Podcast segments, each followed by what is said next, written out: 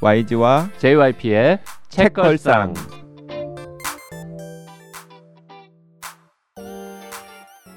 책에 관한 걸쭉하고 상큼한 이야기. YG와 JYP의 책걸상이 찾아왔습니다. YG 강량구입니다. JYP 박재영입니다. 그리고 중급 한국어로 찾아온 문지혁 작가님 오셨습니다. 반갑습니다. 문지혁입니다. 꼭 한 박자 늦게 들어오시네요. 네. 어, 오늘은 문지혁 작가님께서 말씀을 좀 많이 하시죠. 알겠습니다. 네, 우리들이 참겠습니다. 음 될까? 아, 치즈루님이 카미노 아일랜드를 무려 무라카미 하루키가 번역했다라는 얘기를 저희가 어, 하면서 아이고 하루키가 이걸 번역까지 했을까라고 음. 궁금해했더니 어, 그 질문의 답이 역자 후기에 적혀 있다고 그 내용을 팟빵에 길게 댓글로 남겨주셨습니다. 네, 그 문 작가님이랑 대화를 나눠야 되니까 그 긴 댓글을 다 읽어드릴 수는 없고요. 궁금하신 분은 팟빵 들어가서 보시기 바랍니다. 네. 뭐 폴란드를 여행하던 중에 존 그리샴이 뭐 피츠제럴드 친필 원고에 대한 소설을 썼다길래 살펴봤더니 너무 재밌어가지고 어 내가 직접 번역을 하게 됐다. 음, 근데 그 지난 시간에도 제가 잠깐 이야기를 했었던 것 같은데, 그러니까 하루키는 머리 식히려고 번역을 한다고 하더라고요. 그러니까 소설을 쓰다가 소설이 잘 안 풀리면 머리 식히려고 약간 기계적으로 번역을 한다. 음. 근데 이 하루키 같은 작가가 이런 식으로 또 머리 식히려고 자기는 소일거리로 번역을 한다. 이렇게 이야기하는 것에 대해서 어떻게 생각하세요, 문 작가님은? 어 저는 어 생계형으로 했기 때문에 네. 인형 눈 붙이는 심정으로 단어 하나씩 번역을 했었고요. 하루키처럼 말할 수 있으면 참 부럽겠다라는 생각이 드네요. 아, 인형 눈 붙이는 심정으로 번역을 하신다. 너무 얄미울 것 같아요, 진짜로. 음, 맞아요. 음. 근데 하루키가 에, 이 피츠제랄드의 친필 원고, 음. 이 카미노 아일랜드에 나오는 그 원고를 실제로 83년에 프린스턴 대학교에서 본 적이 있다고. 음, 음. 예, 그래서 더 이걸 하고 싶었다 뭐 이런 얘기를 일본어판 역자 후기에 에, 썼다고 합니다. 저도 네. 이 부분이 재밌었는데요. 그 제가 아끼는 노트 중에 그 피츠제럴드 지금 이야기하고 계시는 그 위대한 개츠비의 첫 첫 페이지 친필 원고를 그 노트에 새겨 놓은 음. 그런 노트가 있어요. 오. 그래서 제가 근데 굉장히 악필이라면서요, 피츠제럴드가. 도저히 알아볼 수 없게 써 있는데요. 음. 네, 근데 저도 그걸 굉장히 아끼는 노트거든요. 오. 네, 개츠비의 첫 페이지를 음. 노트 표지로 만들어가지고 아. 네. 어 그러면 문 작가님도 그 피치제럴드나 위대한 개츠비를 좋아하세요? 네, 저는 좋아합니다. 음. YG는 어 저는 별로 안 좋아해요. 뭐 하루키처럼 뭐 개츠비를 몇 번 안 읽은 사람이랑 대화 안 한다. 요- 이 정도는 아닌데요. 네네네. 아 저는 그럴 그런가 그럴까 봐서. 않습니다. 읽기는 했어요? 네. 아 위대한 개츠비는 워낙에 그냥 고전이잖아요. 그러니까 오. 한 번씩은 이렇게 들춰보게 되지 않아요? 저는 뭐 하긴 뭐안 JYP는 뭐 안 읽은 책들이 정말 많죠. 음, 동화들도 기본적인 동화들에 대한 교양이 전혀 없는 건 혹시 문 작가님 알고 계세요? 아니요, 저는 교양이 풍부하시다고 알고 있는데 전혀요, 전혀. 그러니까 우리가 그러니까 그 정- 정상적인 발달 과정을 못 거쳤어요. 그래서 온 세상 사람들이 다 읽은 책, 다 본 드라마, 다 본 영화 이런 거 중에 놓친 게 되게 많습니다. 그러니까 어렸을 때 당연히 이- 읽어 읽었을 법한 그런 그 동화나 세계 명작 전집 네. 이런 것들을 JYP는 전혀 읽지를 않았더라고요. 네. 그거 되게 신기한 캐릭터죠. 그럼 뭘 읽으셨을까요, 대신에? 신문을 많이 봤습니다. 아, 그리고 위인전 많이 봤고요. 네. 어 그리고 그냥 어른 소설 조금 일찍 시작했고요. 음. 음. 하여튼 약간 저 동화 계열은 아니 다 비슷하더만 몇 개 보니까 뭐 다 뭐 공주님 나오고 무슨 갇혀 있다가 누가 구해주고 뭐 이런 계열이라서 네. 근데 저는 개츠비 같은 경우는 그게 뭐 완벽한 소설이라서 좋아하는 것은 아니고요. 그게 하, 하지만 항상 뭐 세계에서 가장 위대한 100대 소설하면 뭐 1위 하고 그러잖아요. 네, 네, 네. 근데 저는 그 그게 피츠제럴드의 삶과 좀 겹쳐서 읽을 때 묘한 울림을 주는 부분들이 있어서 음. 네, 저는 매력이 있는 소설인 것 같아요. 자, 문 작가님의 유튜브 채널 어, 보기 드문 책 거기 보면 소설 쓰기에 도움이 되는 책들이라는 제목의 클립이 있습니다. 어, 책을 한 열대 권 이렇게 쌓아놓고 거기 JYP 준비 되게 많이 했네요 오늘 방송. 어, 문 작가님 늦게 오시는 바람에 꼭 기다리는 동안 아니, 유튜브 좀 아. 정말 색다른 모습이어가지고 내가 좀 약간 지금 놀라고 있어요. 그 쌓아놓고 한 그 중에 반은 원서야 막. 음.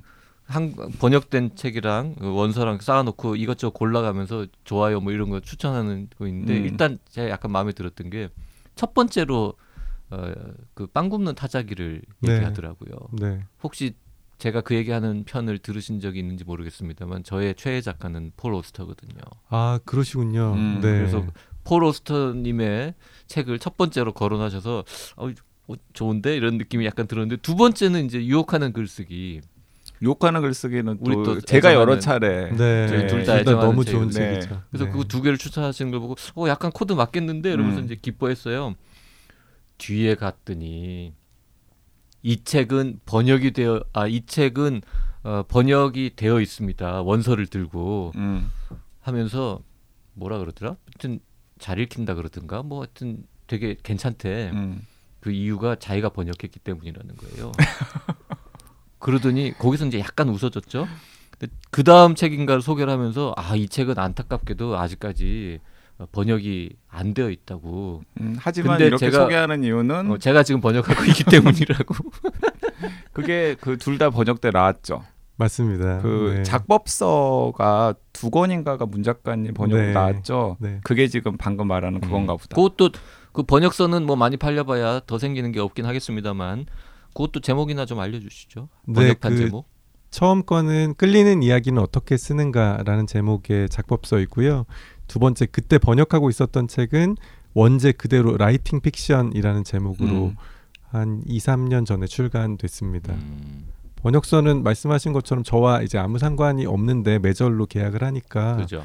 네. 근데 아마 끌리는 이야기는 어떻게 쓰는가가 제가 혼자 관계한 책들 중에서 제일 많이 팔리지 않았을까? 아 그래요? 라는 생각이 오. 듭니다. 네. 그 음. 본인이 쓴 여러 권의 책들 중에서 제일 많이 팔린 거는 초급 한국어겠죠?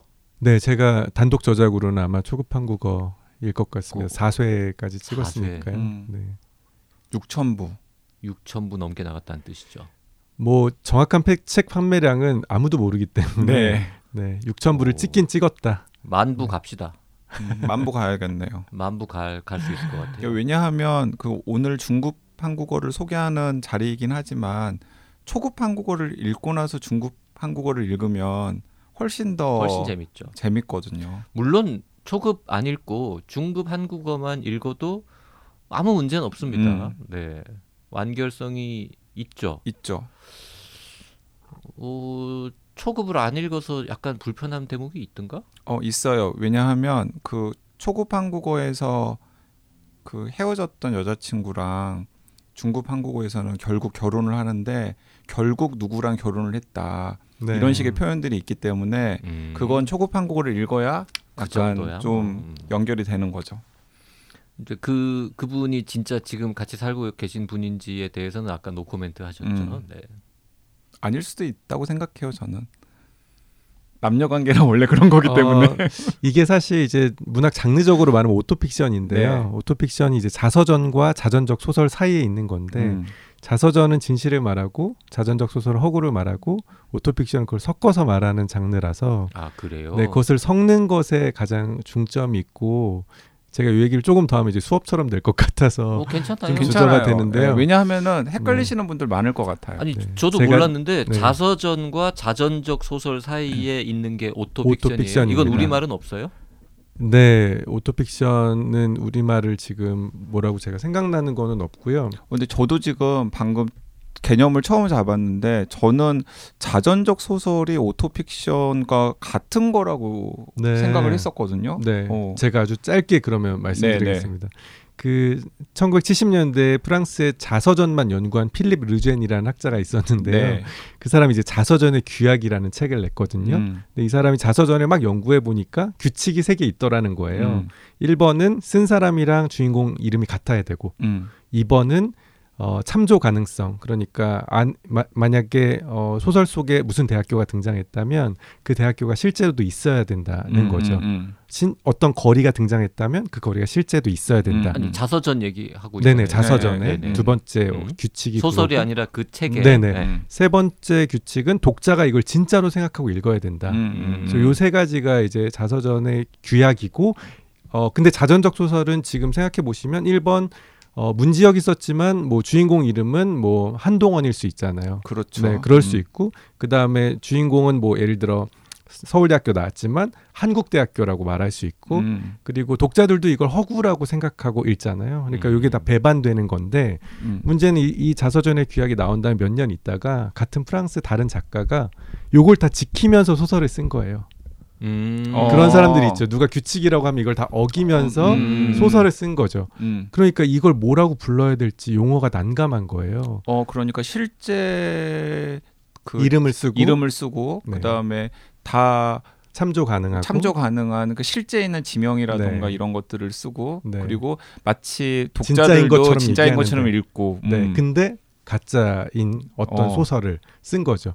그래서 이걸 부를 이름이 없어서 그때부터 autofiction이라는 용어가 등장하게 된 거예요. 아. 네, 그래서 사실 어떻게 보면 이제 아니에르노의 소설들도 어, autofiction으로 분류할 수 있죠. 작년에 노벨 문학상을 네, 네. 받았던 네, 음. 자서전이지만 소설의 그분이 형식을 작년에 갖고 있기 노벨 때문에. 문학상 받은 거는 우리 청취자분들도 다 알아요. 굳이 그렇게 얘기 안 해줘도. 아니 또, 또 살짝 깜빡하시는 분 있을 수 있잖아요. 그럼요. 네. 네. 이름 생각 안 아무튼 나시지? 아니 그러면 자전적 소설이라는 거는 완전 허구네요.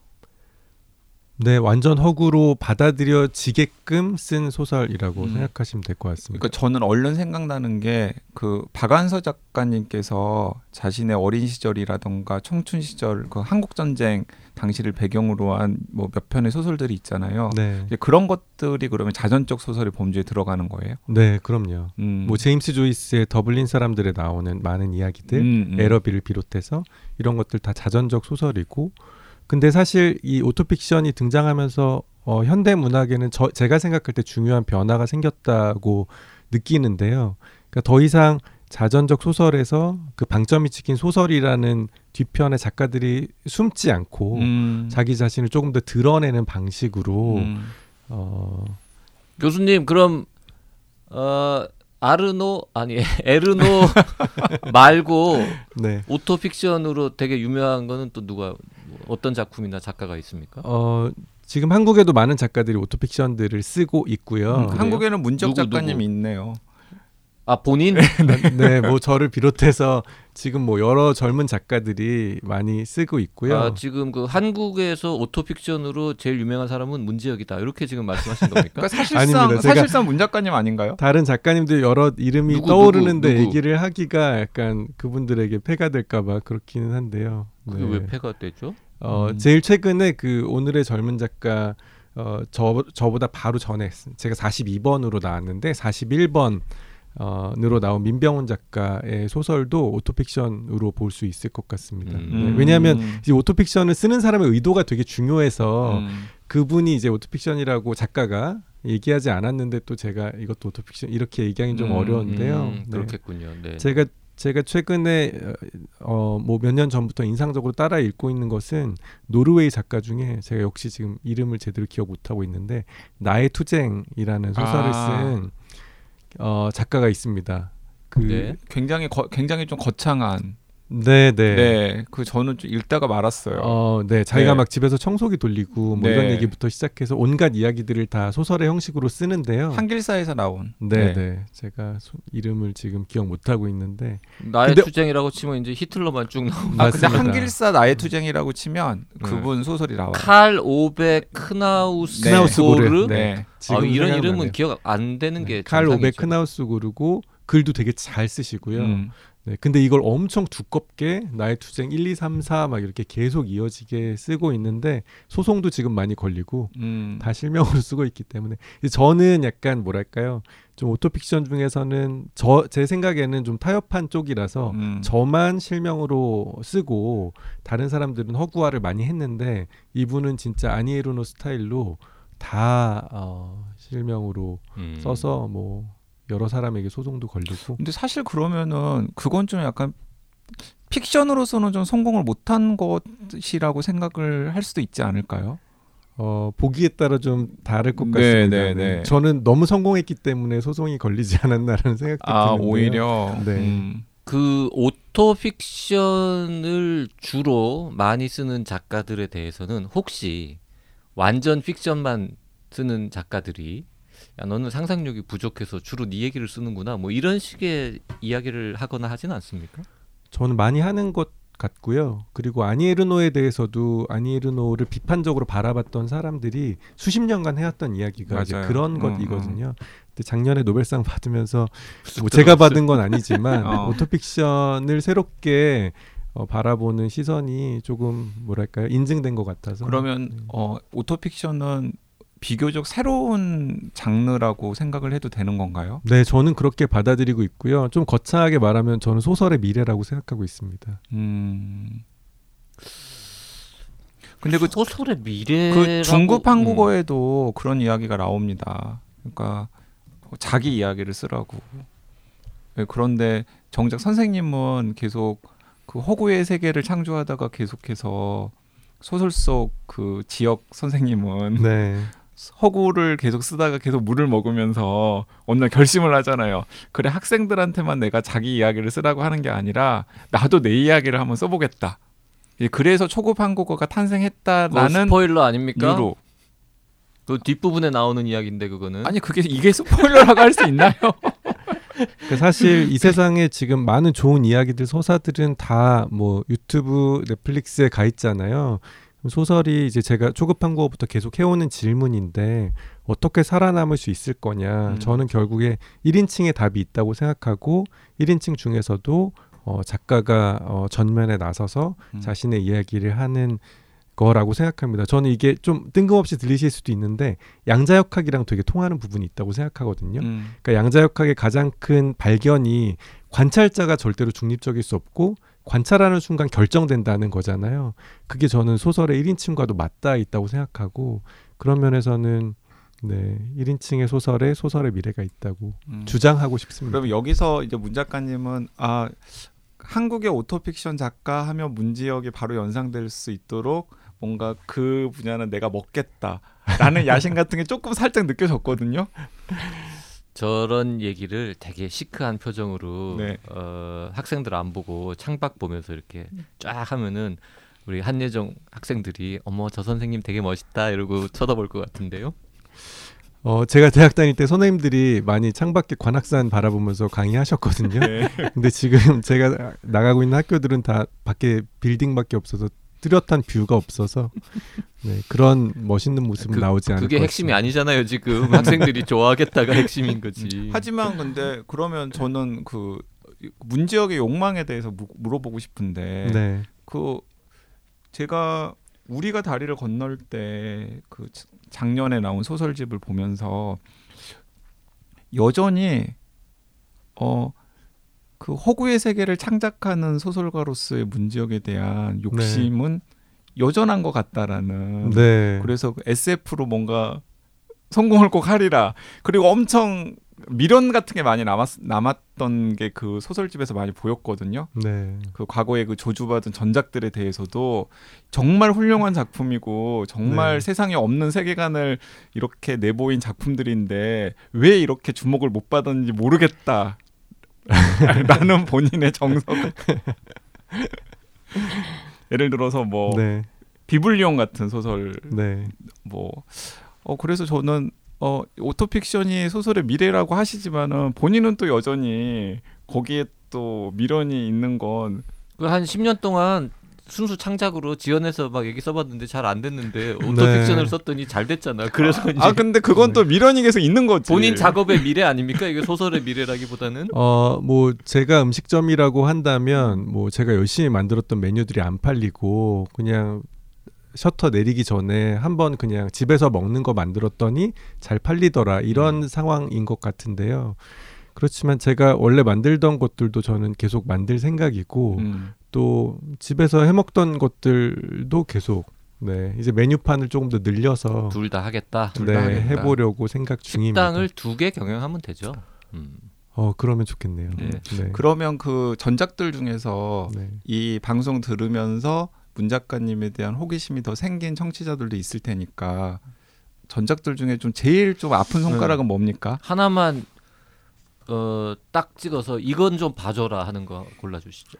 어, 비블리온이라는 소설 있는데요. 음. 네, 그 소설이 제가 뭐랄까요, 들인 시간과 노력, 어, 공력이라고 할까요? 그런 거는 가장 많은 소설인데 어, SF이고요. 어, 거기 그 세계관을 연결해서 계속 다른 소설도 앞으로 쓰려고 해서 음. 네. 자 비블리온의 어, 내용 혹은 컨셉 어, 홍보하실 기회를 30초 드리겠습니다. 자유롭게 말씀해 보시죠. 어, 간단히 얘기하면 종이책이 금지된 시대에 종이책을 가지고 있는 사람과 그 사람의 아들 사이에서 벌어지는 어, 종이책 사수 연대의 투쟁을 다룬 소설이고요. 어, 올라가면 레이 브래드버리의 화씨 451 같은 음. 소설들을 어, 뭐 뭐랄까요 원조라고 할 수 있을 것 같습니다.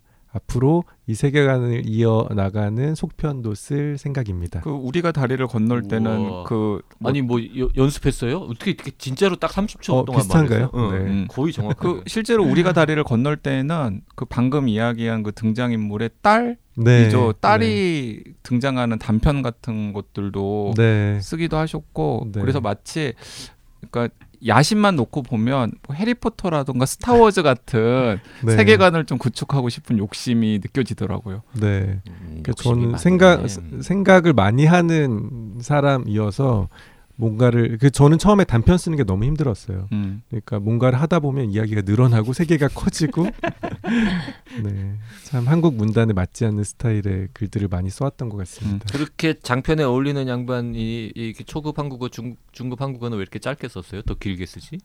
네, 조금씩 늘려가고 있습니다. 보시면 아시겠지만 500매에서 지금 700매로 늘었고요.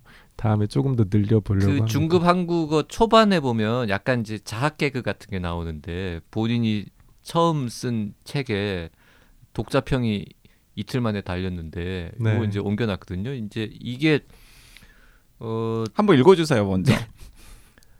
SF로나 순수 문학으로나 기준에 형편없이 못 미치는 조잡하고 애매한 소설입니다. 이것도 저것도 아니에요. 스토리 별로, 소재 빈약, 주제 실종에 무엇보다 더럽게 재미가 없습니다.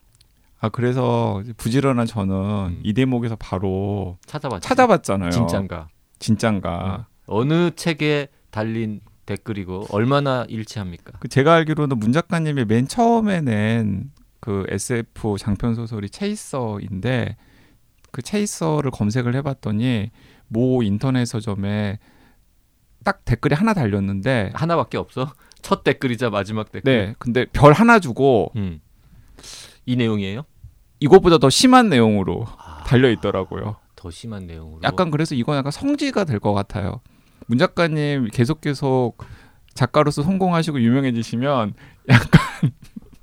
그 인터넷 시, 시대의 폐해라고 할까요? 누가 네. 이제 악플을 달면 영원히 사라지지 않고 거기 남아 있는다. 그분이 스스로 삭제하기 전에는 그렇죠. 근데 많이들 보실 것 같아 지금 이 방송 듣고서 또 찾아가지고 어느 서점이 예스예요, 알라딘이에요, 뭐. 어 알라딘입니다. 네. 자, 알라딘의 체이서라는 책을 검색하시면 거기 댓글이 딱 하나 있다는데 어, 지금 여기 제가 읽어드린 것보다 훨씬 험한 내용으로 있다고 합니다. 근데 거의 거의 약간 비슷한 뉘앙스. 그 아마 별점 시스템이 연계를 줄 수 없어서 한 개 주신 것 같은데 연계를 주시고 싶으셨던 것 같아요. 요 요런 풍의 어, 댓글에 대해서 작가는 어떻게 생각하십니까?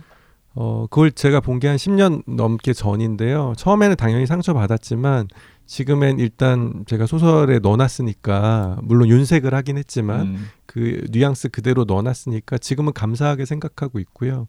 소설가에게 뭐 나쁜 경험이란 다 글로 바꿀 수 있는 것이기 때문에 네 고맙게 생각하고 있습니다. 음. 그 좋은 소설가가 되려면 앞으로 더 나쁜 경험을 많이 해봐야겠군요. 좀더 네. 오늘도 험하게 다뤄드릴까? 좋습니다. 네, 그게 참 아이러니인 것 같아요. 음. 네. 뭐 원래 일부러 험하게 다루는 건 아닌데 이 대목에서 그거 여쭤보죠. 지금 이제 그 밥벌이는 학생들 가르치는 거그 시간 강사라고 정식 네, 이름은 맞습니다. 뭐죠? 시간 강사이고요. 그냥 시간 강사인가요, 네, 여전히? 네, 그- 그게 제일 수입이 많을 거 아닙니까? 그렇죠. 근데 주된 수입. 시간 강사는 이제 영원히 할 수 있는 직업이 아니고 네, 전업 작가로 뛰어들기에는 아직까지는 약간 지명도가 지금 음, 네, 그렇고 네. 그 미래에 대한 작가로서 혹은 가르치는 사람으로서 뭐 번역도 하고 하십니다만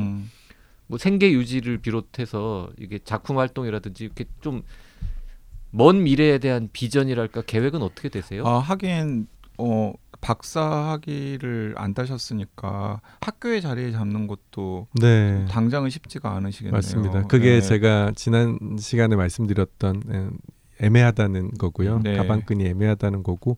그래서 저도 사실 당연히 제가 강의를 시작한 게 2011년인데요. 이제 음. 12년째 하고 있는데 처음엔 당연히 어, 나도 어딘가에 전임이 되면 좋겠다라는 막연한 음. 생각으로 시작했지만 한 4, 5년 전부터는 이제 그런 생각을 완전히 접었고요. 어, 대신에 이제 말씀대로 먼 미래에 대한 비전이 있냐라고 물어보시면 제가 대답을 확실하게 드릴 수는 없지만 일단 강의를 할 수 있는 데까지 주어질 때까지는 어, 계속 하고 싶고요. 그리고 그래서 과거에는 강의를 훨씬 더 많이 하기도 했습니다. 음. 지금보다 청탁이 더 없고 뭔가 더 어, 글 쓸 기회가 없었을 때는 한 학기에 아홉 개씩 하기도 했는데요. 아, 아홉 과목? 아홉 과목이요. 우와. 27학점. 근데 그게 네. 어, 실제로 그러니까 온, 오로지 생계가 여기에 달려 있는 분들은 진짜 그런 식으로들 네, 하시더라고요. 세개 학교에서 어, 세 과목씩. 네, 네. 그렇게 했고 아니 한 학교에서 그때 다섯 과목을 했어요.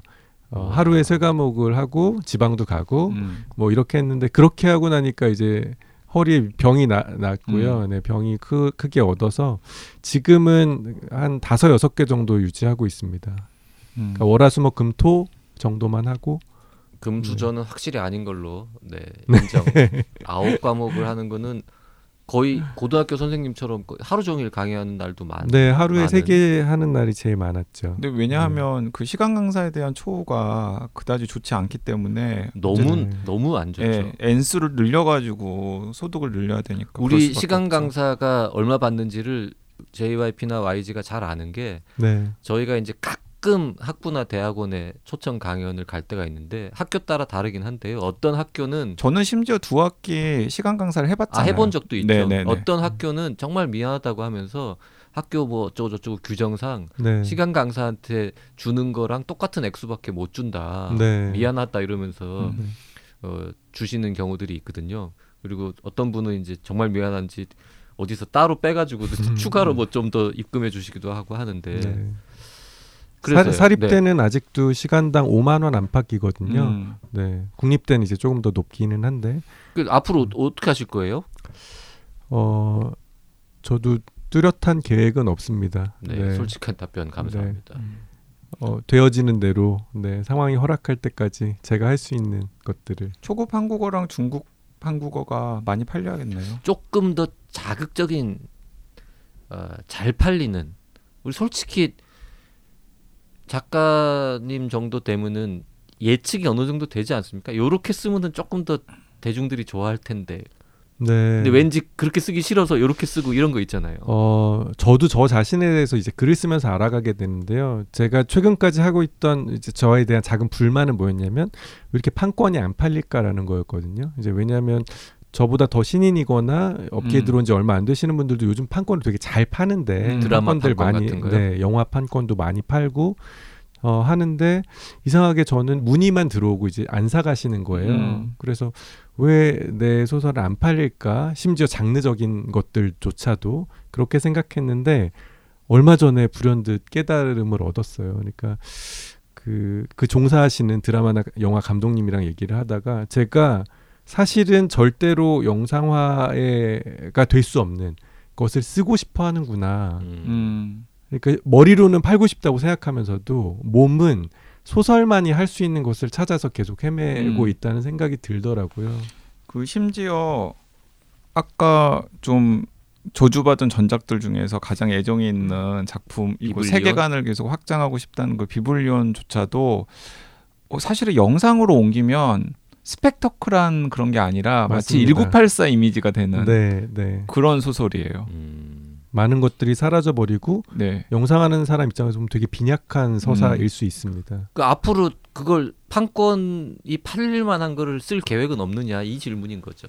아, 고민되네요. 근데 네. 뜻밖에도 초급 한국어나 중급 한국어가 약간 아기자기한 미니 시리즈 같은 것이 될안 수도 돼. 있어요. 안 돼. 이건 될안 수도 돼. 있어요. 이건 안 돼.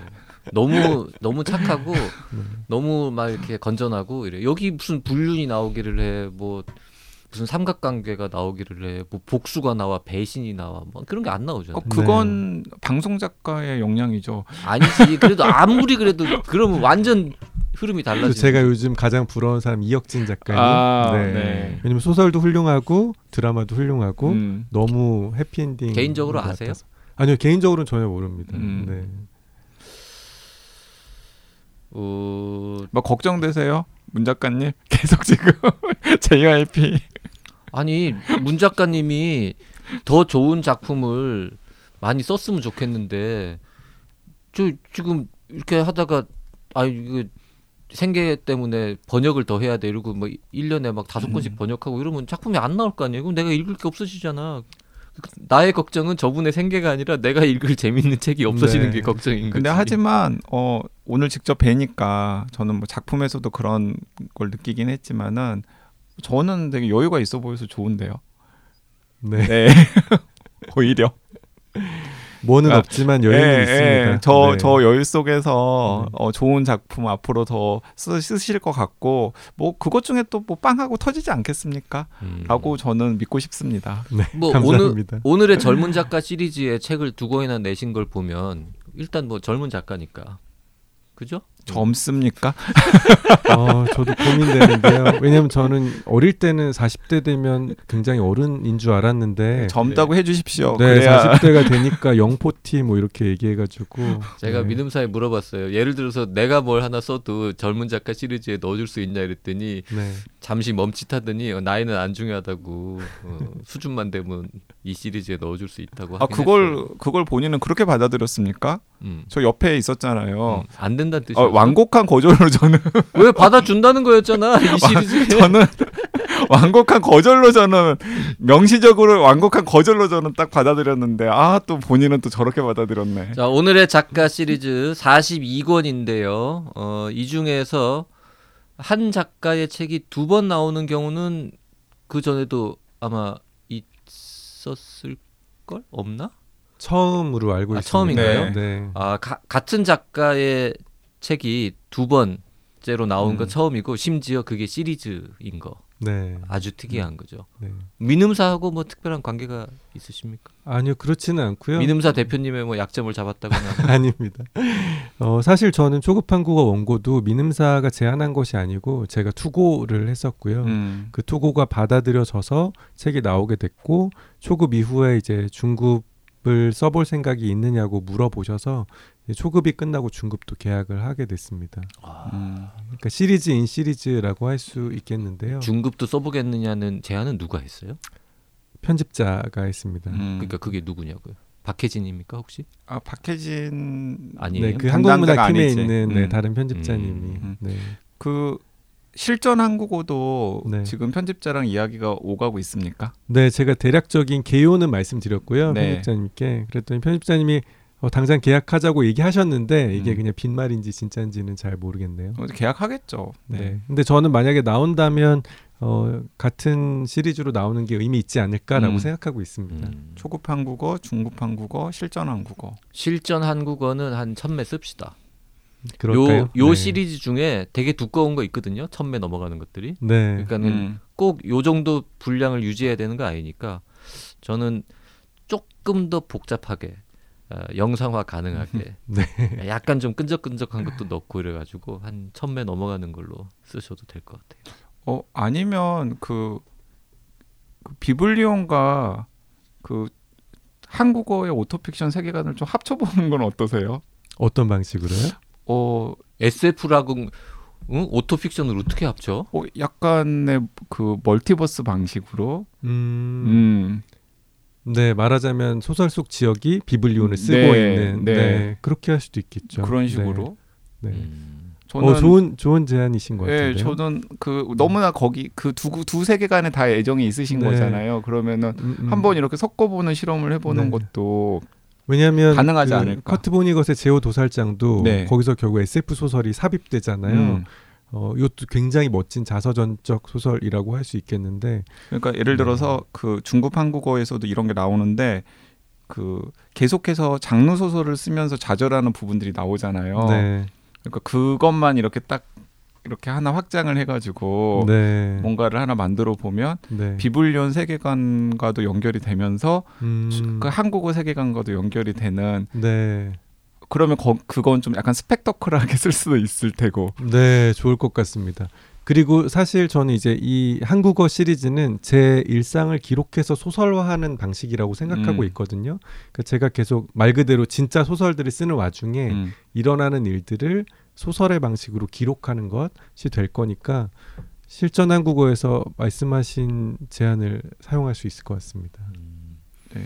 아니면은 뭐 독립적인 작품으로라든지. 아, 네, 네. 음, 음. 네.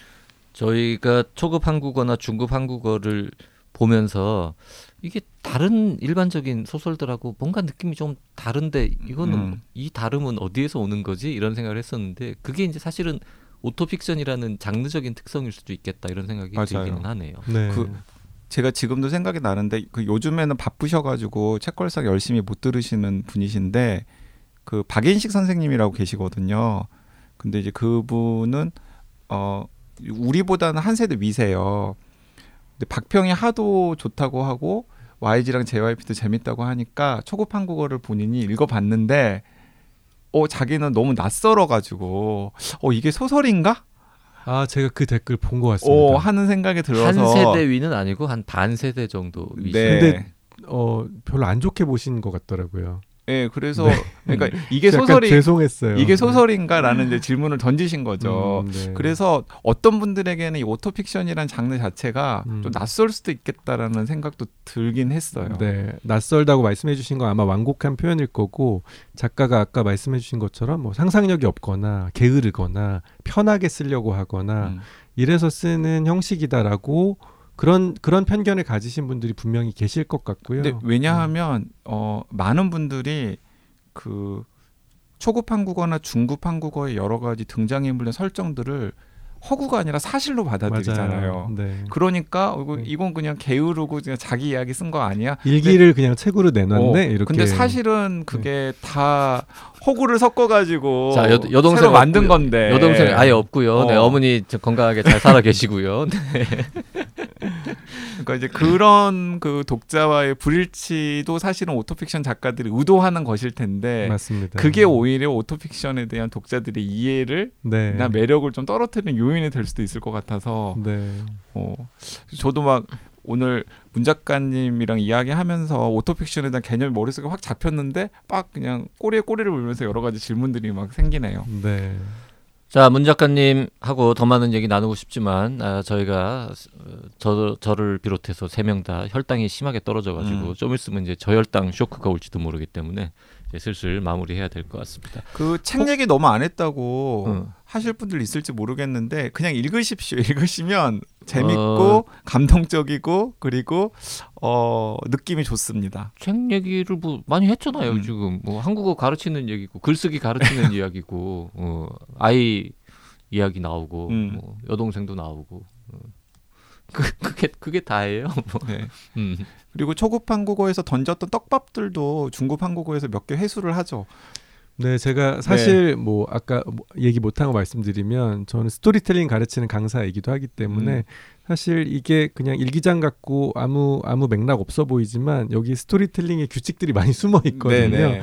그 발견해 보시는 재미도 있으실 것 같고요. 음. 영웅의 여정을 어떻게 뒤집어서 표현했는지를 알아봐 주시면 저는 감사할 것 사실 읽으면서 만약에 제가 초급 안 읽고 요것만 읽었으면 한 3분의 2 될 때까지 되게 걱정했을 거예요. 어떻게 끝내려고 이러지? 네. 근데 우리는 초급에서 이미 한번 경험했잖아요. 다 음. 끝내는 끝내기 또 이 묘수가 있어 이 와중에 음, 음. 전혀 걱정하지 않고 읽었더니 예, 아니나 다를까 어, YG가 좋아하는 표현인데 제가 씁니다. 아니나 다를까 음. 예, 그리고 끝내기를 또 잘하시더라고요. 그 중급 한국어를 그 스티븐 킹의 유혹하는 글쓰기 옆에 꽂아뒀어요. 왜? 왜냐하면 꽤 그럴 듯한 글쓰기 작법서이기도 합니다. 글쓰기 작법서를 아예 대놓고 하나 쓰실 생각은 없으세요? 쓰고 있습니다. 그래서 아. 네. 쓰고 있고요. 돈독이 어, 올랐는데 아, 열심히 하셔야죠. 어, 네, 내년 초 출간 계획으로 지금 연재처를 결정하는 과정에 있는데요. 네, 원고는 이제 쓰고 있는 중이고, 연재처를 결정한다. 채널레스 같은 데 쓰면 좋겠다. 어, 네, 지금 얘기가 오가고 있습니다. 아. 네. 음. 음. 네, 그래서 그냥 책으로 나- 바로 나오는 것보다는 제 생각에는 좀 연재를 하면서 많은 분들에게 선보이면 좋을 것 같아서. 그래 그래야 또 원고료도 또 받으시고. 그러니까 혹시 오해하실까봐 제가 소설을 잘 써서 작법서 쓰는 게 아니라 저처럼 재능이 없고 소설을 못 쓰는 사람이 작법서를 누구보다 많이 읽고 공부했기 때문에 이제 거기에 있는 시행착오를 좀 써보려고 합니다. 그 중급 한국어만 읽어 보셔도 어, 문 작가님이 상당히 괜찮은 글쓰기 강사 혹은 선생님이겠구나라는 생각이 들 겁니다. 너 중급 한국어 보면서 몇 번 거기에 끄덕끄덕했잖아. 아 음. 나도 이렇게 써야지. 아, 그 소설가가 꿈이시거든요. 아, JYP도. 네, 네. 오늘의 젊은 작가에서 벨라를 기다리겠습니다. 어, 내일의 늙은 작가나 새로운 시리즈가 나오면 뭐 도전해 보죠. 네. 자 아, 바쁘신 와중에 오늘 저 낮에도 강의 많이 하시고 밤까지 녹음해 주셔서 감사합니다. 네, 문 작가님 실전 한국어 기대하겠습니다. 네, 고맙습니다. 네, 감사합니다.